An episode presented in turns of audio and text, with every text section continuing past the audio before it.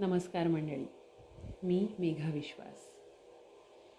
कालच्याच पॉडकास्टमध्ये मी सांगितल्याप्रमाणे नवरात्रीचे नऊही दिवस मी तुमच्यासोबत असणार आहे. आजचा नवरात्रीचा दुसरा दिवस. कालच्या पॉडकास्टमध्ये सांगितल्याप्रमाणे नऊ या अंकाला आपल्या संस्कृतीमध्ये अनन्यसाधारण महत्त्व आहे. आईच्या पोटात बाळ नऊ महिने नऊ दिवस वाढतं. नवरंग नवरस नवदुर्गा नवविधा भक्ती असे अनेक दाखले आहेत आपल्या संस्कृतीमध्ये जे नऊ या अंकाभोवती फिरतात.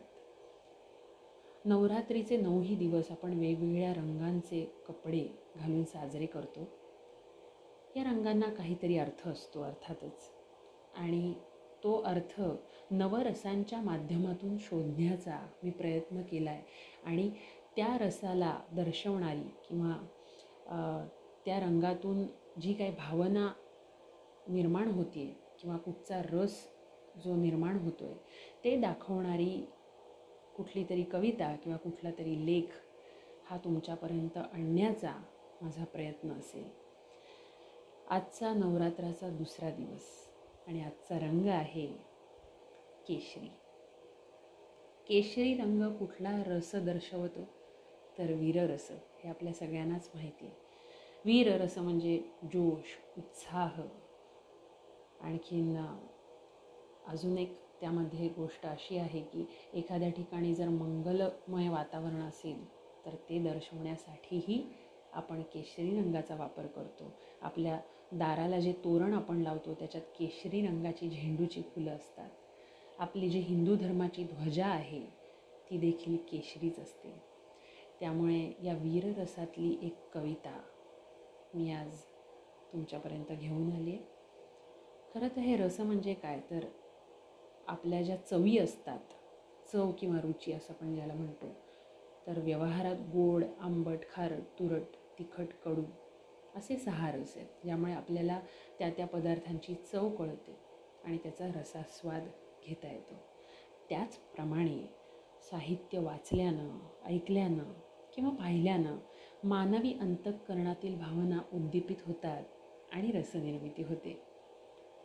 मानवी मनात काही भावना कायमच्या वास करत असतात. उदाहरणार्थ प्रेम करण्याची भावना रागवण्याची भावना हसण्याची आनंद घेण्याची भावना दुःखाची करुण भावना पराक्रमाची भावना. तर या मनातील स्थिर किंवा शाश्वत भावनांनाच काव्यशास्त्रात स्थायी भाव असं म्हणतात.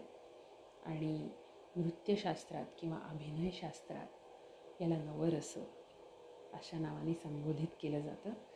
तर मी आज तुम्हाला केशरी रंग दाखवणारा रस अर्थात वीर रस तो ज्या कवितेतून दिसतो आहे अशी ही कविता तुमच्यासमोर सादर करणार आहे. या कवितेचे कवी आहेत वसंत बापट आणि कवितेचं नाव आहे ये उदयाला नवी पिढी. गतकाळाची होळी झाली धरा उद्याची उंच गुढी पुराण तुमचे तुमच्या पाशी ये उदयाला नवी पिढी. ही वडिलांची वाडी तुमची तुम्हास ती लखलाभ असो. खुशाल फुटक्या बुरजांवरती पणजोबांचे भूत वसो. चंद्रावरती महाल बांधू नको आम्हाला जीर्ण गढी. पुराण तुमचे तुमच्या पाशी ये उदयाला नवी पिढी. देभाऱ्यातील गंधफुलातच झाकून ठेवा ती पोथी. अशी बुद्धीची भूक लागता कशी पुरेल आम्हा बोथी? रविबिंबाच्या घासासंगे हवी कुणाला शिळी कढी? पुराण तुमचे तुमच्या पाशी ये उदयाला नवी पिढी. शेष फणेवर पृथ्वी डोले. मेरूवरती सूर्य फिरे. स्वर्गामध्ये इंद्र नांदतो चंद्र राहूच्या मुखी शिरे. काय अहाहा बालकथाया? एकावरती एक कडी. पुराण तुमचे तुमच्या पाशी. ये उदयाला नवी पिढी. पुढे ते म्हणतायत दहा दिशातून अवकाशातून विमानामुचे भिरभिरते. अणुरेणूंचे ग्रहगोलांचे रहस्य सारे उलगडते. नव्या जगाचे नायक आम्ही तुम्ही पुजावी जुनी मढी. पुराण तुमचे तुमच्या पाशी. ये उदयाला नवी पिढी. पुराण तुमचे तुमच्या पाशी ये उदयाला नवी पिढी.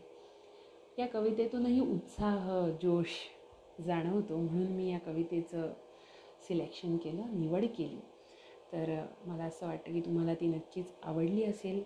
पुन्हा भेटूया उद्या एका नवीन रसासह एका नवीन रंगांसह नवीन रंगात रंगण्यासाठी. तर असंच आपण नऊ दिवस भेटणार आहोत. भेटूच या. धन्यवाद.